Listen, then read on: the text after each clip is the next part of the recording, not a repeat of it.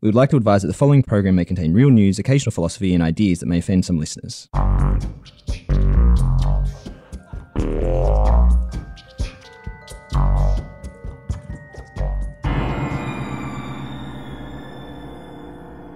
So, Sandra, what is happening? Well, it's almost Halloween, isn't it?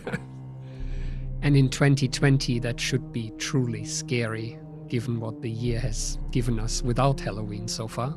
Indeed. So the question is what's left for Halloween? What is scary? What scares you this Halloween? It scares me that the um, Halloween costumes have now turned to things like hand sanitizers. So you can go dressed up as a bottle of Dettol. Well, in a time where everyone is wearing masks already, people have to come up with something. So, what else is scary? Well, usually Halloween is the time for scary movies. And I had a look at the recommendations for scary movies this Halloween. And the Sydney Morning Herald suggests scary, creepy, good, The Social Dilemma. Oh, well, we've been ahead of the times having talked about The Social Dilemma a few weeks ago. It is a scary movie, though, given how well it documents how social media draws us in, keeps us engaged and manipulates us. Hashtag surveillance capitalism. It is truly scary when the scariest movie of the year is a documentary. You're still doing the voice. I am still doing the voice. Well, it is a scary year, so the documentary about 2020 will also be scary. I have one, which is an update to last week's story. We mentioned last week that Tesla was releasing its full self driving car feature to a select few customers. Apparently, that has now happened, and it is very much a beta version. And so, Tesla being a tech company, you can see what they're doing because we usually release software as beta, but this is different. So, The Verge says Tesla's full self driving beta is here and it looks scary as hell because using untrained consumers to validate beta level software on public roads is actually dangerous. So, this is not your ordinary software. This is cars doing stunts in cities now. Previously, the autopilot you could use on a freeway, barricades left and right, no people on the road, or you could summon your car in the parking lot. This stuff happens in roads where there's people. Scary, but we've done autonomous vehicles last week. There was a scary new app from the ABC suggesting that we get prepared for extreme weather and see how a town survives intense bushfires and severe storms through AR, augmented reality, a roadmap to our future. Well, you've just done it on your phone. You put the town in the middle of the studio on the table, and it looked kind of scary. All I wanted to see is the fire burn hotter and let the town go under, but apparently it shows you how the town survives and becomes more resilient.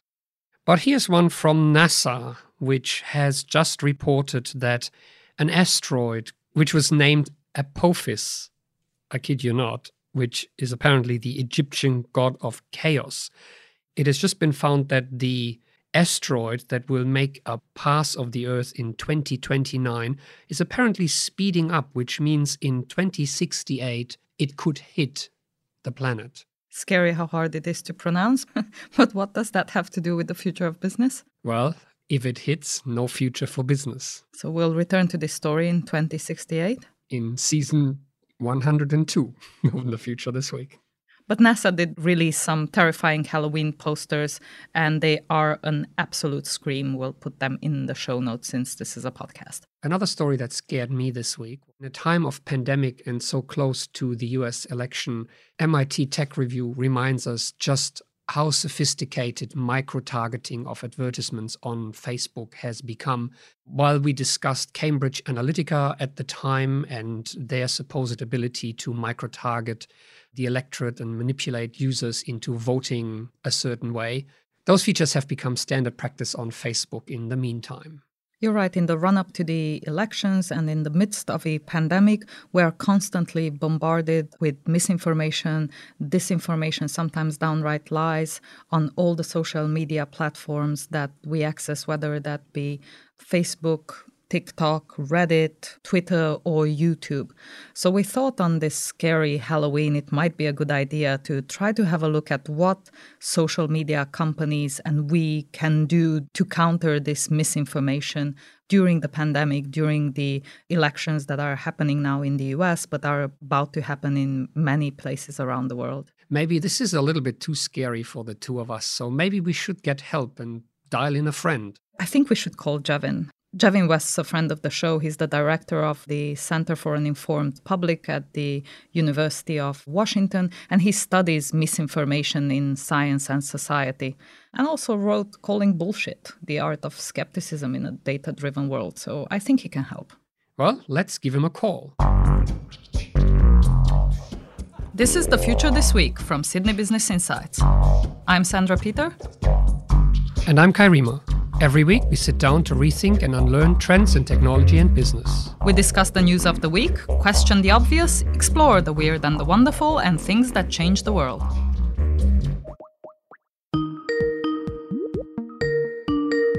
Hello, Jevin. Good to hear you.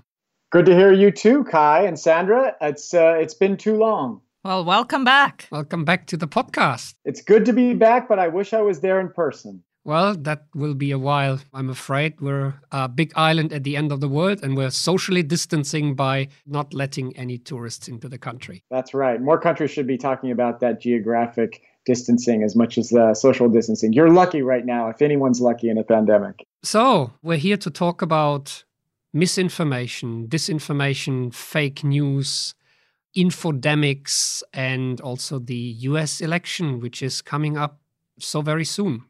Uh, too soon, in my opinion. We're uh, staying up pretty much around the clock trying to track these kinds of things. And uh, it's like playing a game of whack a mole that never ends. It just keeps going and going and going. So it'll be nice to see us, hopefully, get through this uh, November 3rd day. Given you've written a book on calling bullshit and that you run the center looking at misinformation and disinformation, we were hoping to have a conversation where not only do we clarify a bit what these terms mean, but also have a look at how they spread around the internet, but then what can be done about it? If we take a look towards the future, what can platforms do about it or other organizations, and what can we as citizens do? So maybe starting out with what exactly these terms mean, because for many of us, disinformation and misinformation sound kind of like the same thing, but they're not quite, are they? They're not quite. The big distinguisher, at least in my world, is in the intention. So when we talk about disinformation or disinformation campaigns, we're usually talking about purposeful, misleading, deceitful information. And that is what distinguishes it from misinformation, which can be the kind of misinformation that happens like the game of telephone. Starts with a rumor with no nefarious intent and gets garbled up and pretty soon becomes just plain false. That kind of stuff happens a lot. In fact, I think it probably happens more, but it's the disinformation out there that concerns us because they tend to come in collections of articles. They are strategically placed they're not just one individual news article or Facebook post that you can refute. It's sometimes even a collection of true things. And so it's those kinds of things that are harder to identify, but we have plenty of examples. So we're getting better and better at identifying. But as we get better at identifying them, those that are pushing these kinds of campaigns get better at sort of sidestepping those interventions. So it's a game of cat and mouse for sure. Can you give us some examples of some of these campaigns? Yeah, so in the 2016 election, there was a lot of attention around disinformation coming from foreign actors, at least when it comes to the US election. And we see foreign interference, at least in the information space, across the world. Many countries are involved. It's not just one country. But in this particular election, at least in the US in the 2020 election, we've seen efforts a lot coming from domestic sources. So these are campaigns that involved a lot of times a meta narrative. So these narratives around mail dumping or mail harvesting or ballot harvesting. And then those narratives get fed with quote unquote evidence. And a lot of times these pieces of evidence are images where intent is misattributed. So even though the picture has someone that no one really knows, the writer will say, oh, that's a Democrat or Republican. A lot of times these images don't even exist at that time period. They're from other elections or even other countries. So you have misframed information. Of course, things are exaggerated. So when these claims are pushed out strategically, where you have high influencers posting sort of at the same time, a lot of times those are things that are quite rare and sort of providing that misleading kind of claim. But I mean, the disinformation campaigns from the 2016 were campaigns of actual individuals like in the you know internet research agency in Russia that had individuals pretending to be real Americans, like just I think uh, Jenna Abrams, I think it was, uh, who was just this an American girl with seventy thousand followers. She was posting things that most American people would like listening to, and then all of a sudden throw in you know a tweet about some uh, racial issue, and that was happening while bots were pushing things, while ads were being bought, hyper focused on individuals. In that case, to just sow confusion and distrust. And so these campaigns typically are multifaceted, multi platform, but they have these meta narratives, this meta narrative that's being pushed over and over of mail fraud and delegitimization more broadly. So, is it fair to say that things can start out as misinformation and then they're being appropriated into a disinformation campaign? I read that there was this photo of mail ballots being dumped, and apparently it was empty envelopes from the 2018 election, but then it was reported as ballot dumping and then became part of this disinformation campaign. Exactly. I mean, you said it exactly right, Kai. That's more common than not, where pieces of misinformation become fodder and ammunition for these disinformation efforts. The, the, image itself is true. It's not even a doctored image or a deep fake of any kind, video, you know, showing something that didn't happen. It actually could be true, but then it's used as a way of pushing again that narrative. So misinformation can be sort of hijacked for efforts of purposely deceiving. And I think it's important here to note that although we're talking about the US elections, because this is happening just as we're coming up to Halloween and the elections in the US, this is something that happens around the world. So we've seen Brazil and India have huge misinformation and disinformation campaigns. We've seen elections in France and in Nigeria affected by this. And we've seen other topics as well being plagued by misinformation and disinformation, in particular in news about the pandemic, about treatments, about COVID in general, uh, but also about technology around 5G and so on. And so, in our observation, we cannot really talk about misinformation, disinformation without talking about how does it actually spread? What role does social media play in getting those messages in front of lots of people? I mean, social media is one of the prime movers of this. If you took away social media, that would put enough friction in the line to almost stop it, it would be the lockdown of misinformation, like you can lock down for the pandemic. So clearly, social media plays an incredibly important role. Partly because they're designed to spread this kind of stuff. They're designed for user engagement and for gluing our eyeballs to the platform. And what glues our eyeballs to the platform like a good old rumor or conspiracy theory?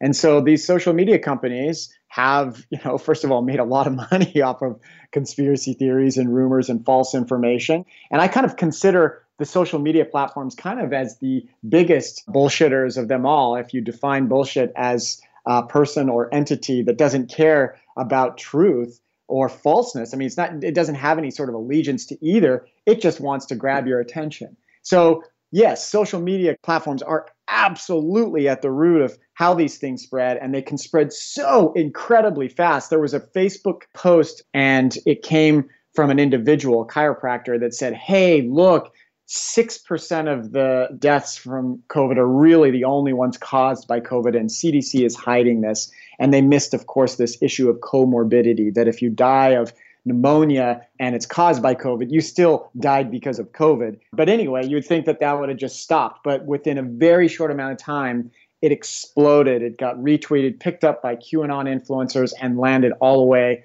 onto the Twitter account of the leader of the free world here in the United States. So things can move so fast, and it's cheap to do it. It doesn't take a lot of sophistication. And so the amount of investment that's needed to get things to spread by those who really do want to spread misinformation and propaganda or just to simply make money, just use this powerful tool of social media. So they are playing a huge role in all this, no doubt, even though Zuckerberg, of course, was quoted shortly after the 2016 election saying, ah, you know, I just can't see possibly how, you know, Facebook could have affected any sort of decision making or done any of the opinion hacking that people were talking about. But they are. Now, to their credit, I guess, I don't want to give them too much credit because they could be doing a lot more. They are finally starting to do some things. And I think it was the pandemic that really led to them becoming more consistent, writing policies that were much more specific rather than really broad ones that you don't know whether you should take something down or not. So that's sort of led to recent policies and preparation for the election itself. In fact, you know, the US election, of course, is a big one, and they've been using these things from these other countries where they've learned what works and what doesn't. And so there are some positive things, and it's not like social media is going away anytime soon, even with possible antitrust legislation coming down the pipeline as it has for Google in the United States. But we definitely need to be pulling them at least to the table, whether it's formal regulation or informal regulation. So, Jevin, you already touch on content moderation. We want to make a distinction between the content moderation, right, letting stuff onto the platform, but also the content distribution. You said these things spread incredibly fast. And of course, it's users uh, retweeting or resharing on Facebook. But do we know to what extent the algorithms that the platforms use for content distribution play a role in spreading this type of content?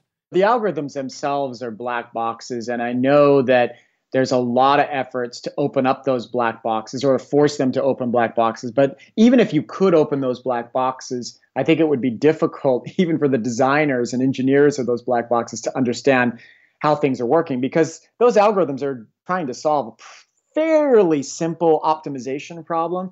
That is, let's find the text, the phrases, the colors, the designs that are going to keep me glued to the platform. And it runs, you know, gazillions of A B experiments all the time. And so once they figure out what keeps us attached to the platform, then they certainly have a pretty good idea how to spread them to the next person and to the next person. It's again, the details are unclear, but the algorithms used aren't that different than the same algorithms used for open source recommender systems and you know engineers out there have a pretty good idea how they work. So yes they clearly are playing an important role. What's interesting is there have been some efforts to get back control of our news feeds. For example on Twitter, it drives me nuts that you can't chronologically order or do other kinds of ordering from your list. You have to sort of follow the, the Twitter's recommended list. Even if they allow you to switch it, they switch it back 24 hours later. And it's because they want control of that particular feed. And so it's one of those things that, you know, when we talk about regulation, maybe, you know, there'll be some rules saying if a user wants to keep it chronological, they can keep it chronological for crying out loud.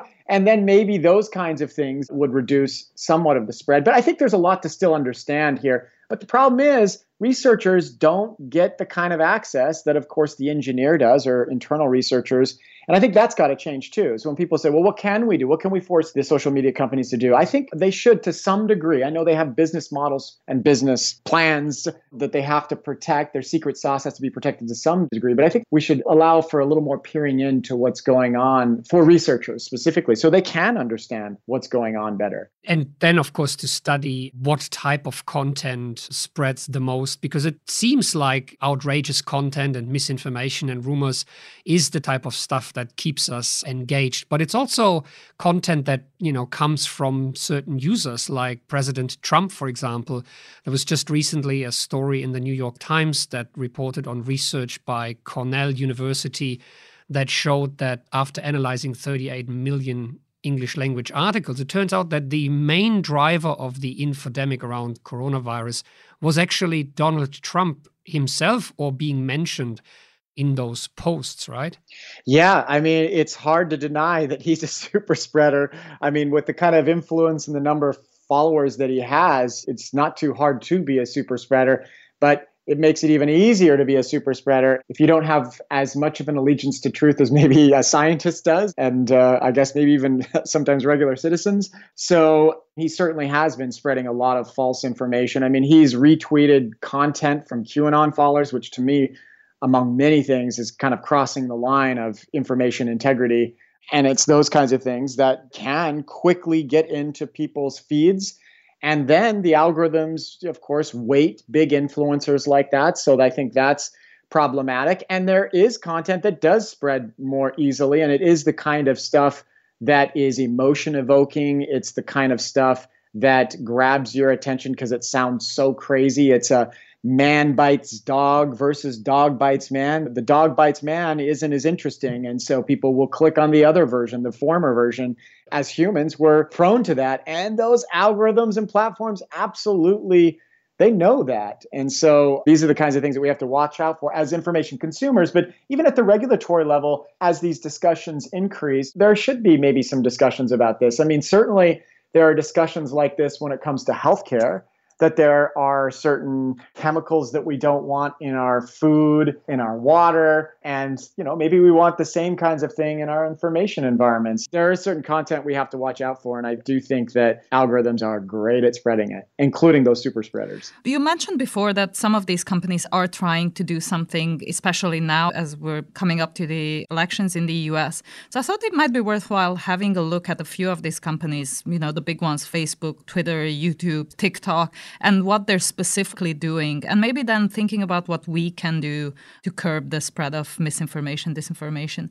So, Facebook, for instance, has repeatedly claimed that it's doing a lot more this time around by taking down accounts or tightening policies on content moderation or even having an ad database to increase transparency as to who's doing what on Facebook, and even having campaigns to encourage people to vote or taking down posts that encourage people not to vote. Do you think some of these changes have a meaningful impact on what's going on in terms of misinformation, disinformation? I mean, the delta might be quite small, but at least is positive. It's hard to tell what the effect is since they won't allow researchers to peer into the full ecosystem. And so must be having some effect, although it is kind of interesting because when Facebook has been reporting some of these stats, they've been saying, hey, we took down 120,000 pieces of content, we took down several thousand accounts. That's so tiny compared to their whole ecosystem. And certainly when it comes to even just their fake accounts, last year when they had to be yanked into the congressional hearings, they admitted at the time that they had deleted in a six month period over one and a half billion or somewhere in that number in the in the billions fake accounts when they do that, but then they also say, well, we've taken down 120,000 pieces of content. It seems like, yeah, there needs to be even more. And they've hired thousands of fact checkers, and that's good because this certainly isn't going to be figured out through automated means. And they've done things like put banners up. We've looked at those banners and we've done some surveys with people and asked, are these helpful? If you search coronavirus, for example, you'll see a banner that says, "Hey, you should probably go to the CDC or the World Health Organization before, you know, following some crazy post on our platform." But it doesn't say it that way, but that's kind of what they're saying. They're better than nothing, and I do like to see these things. And I will say, among the criticisms I've had for these platforms, especially Facebook, these things are the kinds of steps we want to make, and these policies that they're putting out are getting better. They really made a leap during the pandemic when they had very specific kinds of content that violated their platform and then they take it down. But there are times, of course, even when it violates their platform, it still stays up. In the ad world that makes all their money, they have certain policies, but I have some colleagues that have done some work showing how easy it is to put ads up there that violate their content by betting in images or other things. And actually, we've been tracking Google, for example, looking at when they are placing ads around the election. So they have a set of rules, for example, around ads that are pushing false information about voter integrity. And we've identified them and we've even told Google about them. And they, to their credit, have taken some of these down. But it shows that even when you have these policies, it's a huge problem. The scale, of course, is astronomical. And so they can't track all these things, but it shows that even just the little things that we're seeing and other researchers are seeing, they're still missing a lot of these things. So they're moving in the right direction. It's just not enough. To be fair, we should note that Facebook made last year about $70 billion from advertising.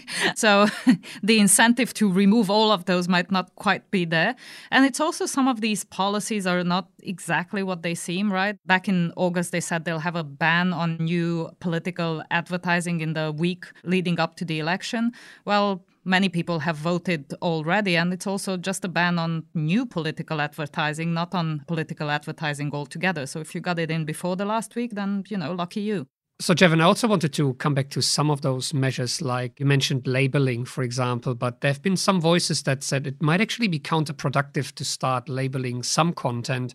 But if you can't label all of the questionable content, then with some content having a label on it, it might suggest that those that don't have a label might actually now be regarded as true or, you know, legit content. So this was a study published back in March by MIT that said that the labeling of false news has a detrimental effect, the implied truth effect, where unmarked and unchecked or demonstrably false stuff now appears legitimate because all the other things are labeled as untrue or false. So, how do you go about this? This is a big concern of ours, something we talk about actually quite often when we talk about design interventions on these platforms. And it's hard. That's why, you know, Facebook's got a big challenge about how to do this. Because if you put a big red box around a piece of content and you say this could be misleading or this is misleading that can actually lead to more engagement in fact from a general standpoint we have to be careful in the research world and the journalistic world about not amplifying things that haven't been amplified yet it actually might be false news it might be fake news but it might be something people have never heard of. So let's make sure we don't put that out and have this person now know and be curious about who this individual is. We care about this both in the design world and also when talking about it from a research perspective. We just wrote a post recently, some guidelines possibly for journalists to look out for when amplifying or not amplifying content around election misinformation. And so the same goes for these platforms and for these design changes. And like you said, if you do have these labels and then something's not labeled, then the implied truth phenomena could be something to be concerned about. So, yeah, it's difficult. And also, you know, there are simpler things to do because that's a hard task, by the way. I mean, there's just infinite content, but there might be things that might even be easier. So look at repeat offenders, for example, those that are constantly putting things out but are high influencers most of the social media platforms haven't really touched those. I mean, Facebook did remove a lot of QAnon accounts, but those QAnon followers have already shifted into other platforms or uh, into other groups. And so it's this information warfare that's going on, and these groups are adapting. So, Jevin, you mentioned QAnon and also your guidelines for journalists and what people can do. And Sandra and I actually have been discussing this on our own podcast quite recently whether or not we should actually mention things like QAnon and give them airtime in debunking them, or whether it's better to not discuss and unpack what this phenomenon is at all. So, what's your advice for us? Gosh, it's been changing because when I ran into the QAnon groups in about 2017, we were looking at some of these groups online and they surfaced as a result of some of the Pizzagate conspiracy theories that were going on during the 2016 election and various other related conspiracy theories.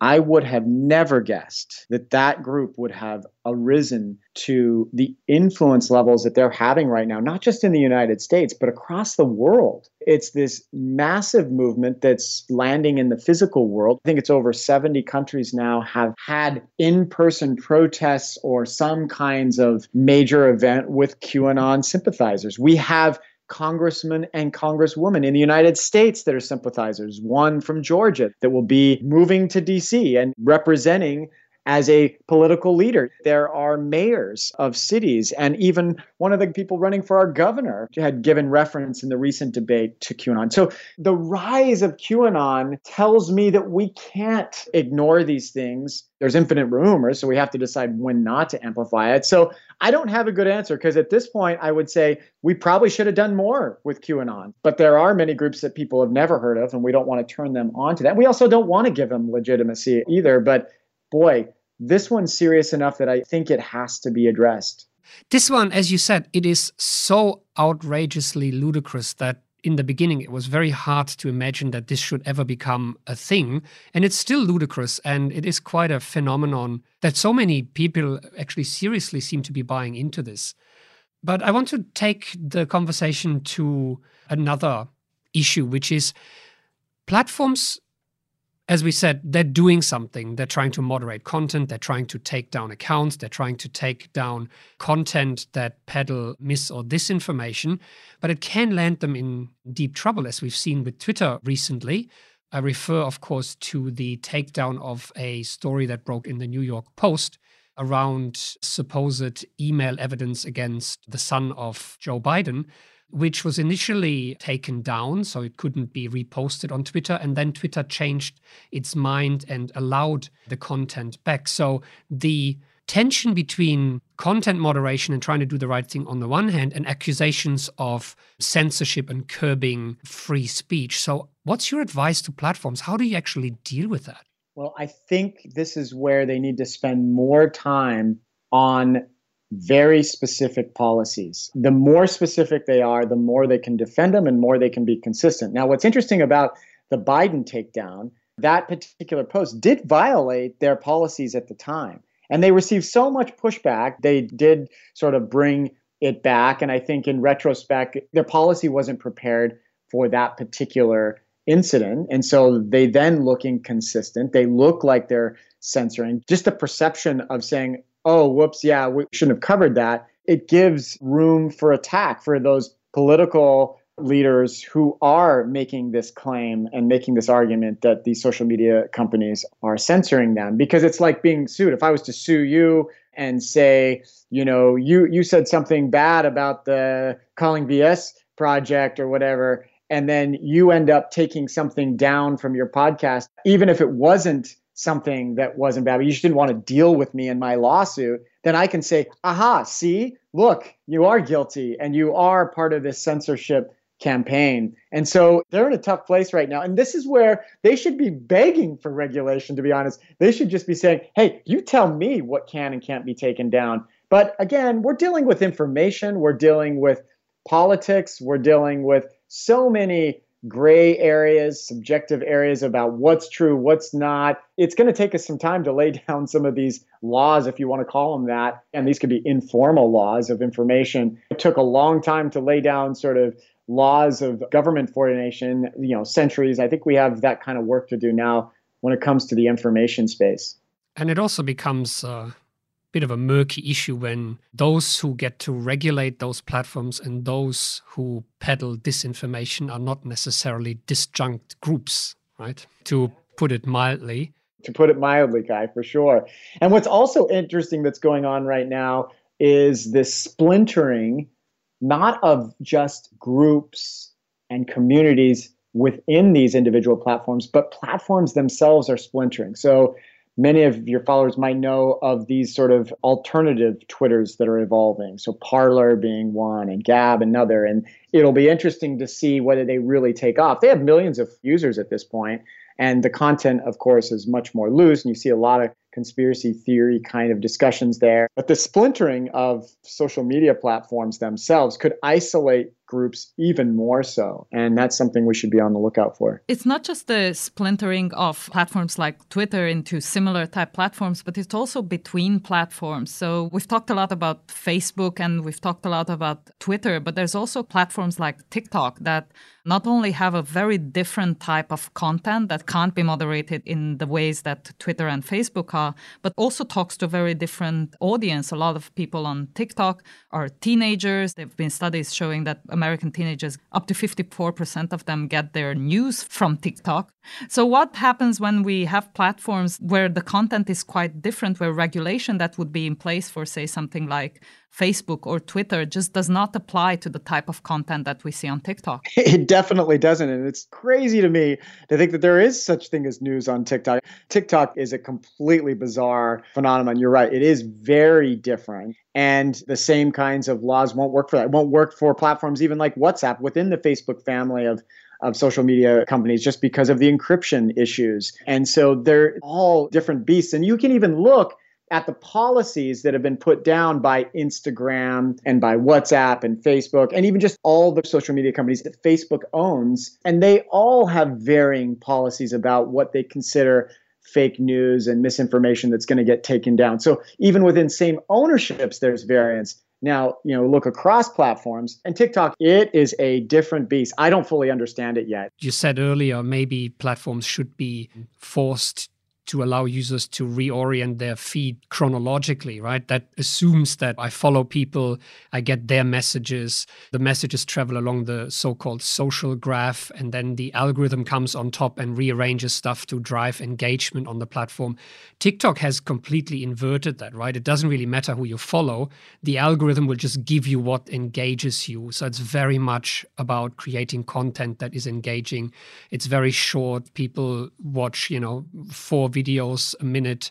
And a lot of the misinformation is packaged up in just content by everyday people where you know just someone raps to some music and spreads information around voter fraud mail in ballots and things like that so it's such a different phenomenon the other concerning thing is that with something like Facebook or Twitter, it's quite clear how political advertising, for instance, works on the platform and how that advertising is tied into the business models that a company like Facebook would have. Whereas on something like TikTok, whilst political ads are banned altogether, campaigners still pay individuals on the platform who are part of these hype houses to do 15 second engaging dance videos that talk about COVID or about elections or any other topic. And these really happen outside of the platform, so that regulation becomes even more difficult. Yeah, isn't that interesting? You're right. You can ban political advertising. It sounds good and it sounds like you can now be an arm's length away from a regulator, but you can get the same effect with the influencers. What's interesting about TikTok is one of the more popular, more viral videos that have gone around over the last several months is an individual from my hometown, a person that his truck broke down and he was on a longboard and he was you know, late to work. And so he got on his longboard and turned on his video that he ended up pushing onto TikTok and he was drinking an ocean spray drink. And this thing went so viral. And then Ocean Spray then used that video as their biggest probably ad campaign of the year. So it's not even that there was an advertisement within that video. It's just this creative new ways of getting brands across on TikTok. So that's why TikTok is still going to find lots of ways of making money. But what's interesting in terms of those efforts or those changes on platforms that I think are truly positive are things like Twitter's most recent change to require some sort of context additions to retweets where you can't just sort of see something retweet it you need to think more and share less. This sort of put a little friction in the lines of information, and in doing so, slow it somewhat.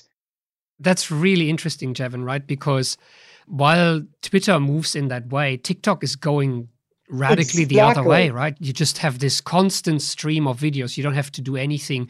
And they're so fast and snappy. And once you've heard six, seven, ten, twelve times the same political message around mail in ballots and voter fraud, you start believing that there's something to it because it comes across so innocuous with dance moves and as entertainment, basically. And repetition does seem to equal validation on many of these platforms. So it'd be very hard for TikTok to introduce friction uh, given that the whole idea of the algorithm and that feed is built on pace, you know, less friction and things like that. So very interesting again to see that you know what might work on one platform is not suitable for another, which again makes regulation so much more difficult. I totally agree, and and you're right. It's go. It's just the opposite. And like you said, Sandra, just that repetition, and it's like marketing on drugs and amplified even more yeah, TikTok is a different beast. But Jevin, because this is a scary Halloween story, I think we should leave people with some hope and something they can actually do because it's quite easy to feel helpless in the face of this many problems. So, you run a center for an informed public. What can the public do? What can we do as citizens to actually help mitigate some of these issues? We all are responsible for slowing the spread of misinformation, and that requires calling it out sometimes. But I think, you know, being careful not to be spreading, especially the kinds of things that are emotion evoking. We're doing a bunch of things in our center right now, at least around major events like the pandemic and the election. We're in a collaborative project called the Election Integrity Partnership with Stanford University and a couple other labs where we're monitoring in real time misinformation around election integrity. It's a nonpartisan effort just because we look at things from the left and the right. And, the public can do that too. They can actually, you know, be sending things in to some of these platforms, or you can send them into fact checking organizations. Think of your role as an individual to be the inoculator of your social network. It's easier said than done, of course, but be a little bit more proactive when you see things. There's all sorts of things that we can do to improve our online discourse. And it kind of just needs to start with all of us. There's not one magical pill or one policy that's going to do it or some new AI that's going to come along and solve this misinformation problem. Ultimately, it's going to come from us. But I will say, ending on an optimistic side, I do think that we will get through this. You know, it seems like forever that social media has been around, but it hasn't. When you look at it in terms of human history and history that's seen major technology revolutions, these big leaps in information technology in particular, we've got through them. It took us some time. It took us a little bit of learning how to use this powerful tool. And I think we are. And I think there's movement going on right now. There's activity in the academic world across disciplines thinking about this. There's a lot of philanthropic money throwing money at this. Governments across the world are starting to pay attention. Citizens more generally are paying attention. You know, journalists are being more careful about what they're doing. I attended a high school event and there were 150 high school students presenting about these misinformation topics and they were so passionate about it and they were talking to their parents about it and seeing those kinds of things inspires me. So I think we have some rough patches ahead and we've seen the effects of an infodemic around this pandemic and elections and we've got work to do but I think we'll get there. Really interesting You're making the connection there between the infodemic and the pandemic and what I hear you say, looking at the various measures that are being taken, then the platforms are the ones that are almost in charge of, you know, the tension between lockdown and opening up, between content moderation and censorship and allowing free speech. We have entities like your center doing almost like the contact tracing in the infodemic, trying to trace where things are happening yep. to get rid of it. And then all of us need to wear, you know, our intellectual face masks who have to think twice before we share, think twice before we retweet something and have to be responsible and do our own thing and socially distance from the misinformation. So it's really interesting. Hence this podcast and hence all the links that we'll add to the work that Jevin is doing and all the studies that we mentioned in this podcast. I think it ultimately comes down to all of us, all organizations, all institutions have a role in this. Again, much like with the pandemic, even in the infodemic, we're all in this together. Yes. Jevin, it's been a real pleasure to hear from you and your insights and about the great work that you're doing and trying to help curb the spread, so to speak. Thanks again for talking to us today. Thank you, Jevin. And I'm sure we'll be back talking about this because, as you've said, we're in it for the long run. Thanks for having me, you guys. It's always fun to talk with you. And thanks to our listeners. Go leave a comment, leave a rating. Thanks for listening. Thanks for listening. Sandra Peter is the Director of Sydney Business Insights. Kai Riemer is Professor of Information Technology and Organisation here at the University of Sydney Business School. With us every week is our sound editor Megan Wedge. And our theme music was played live on a set of garden hoses by Lindsay Pollack. You can subscribe to The Future This Week wherever you get your podcasts. If you have any weird and wonderful topics for us, send them to sbi at sydney.edu.au.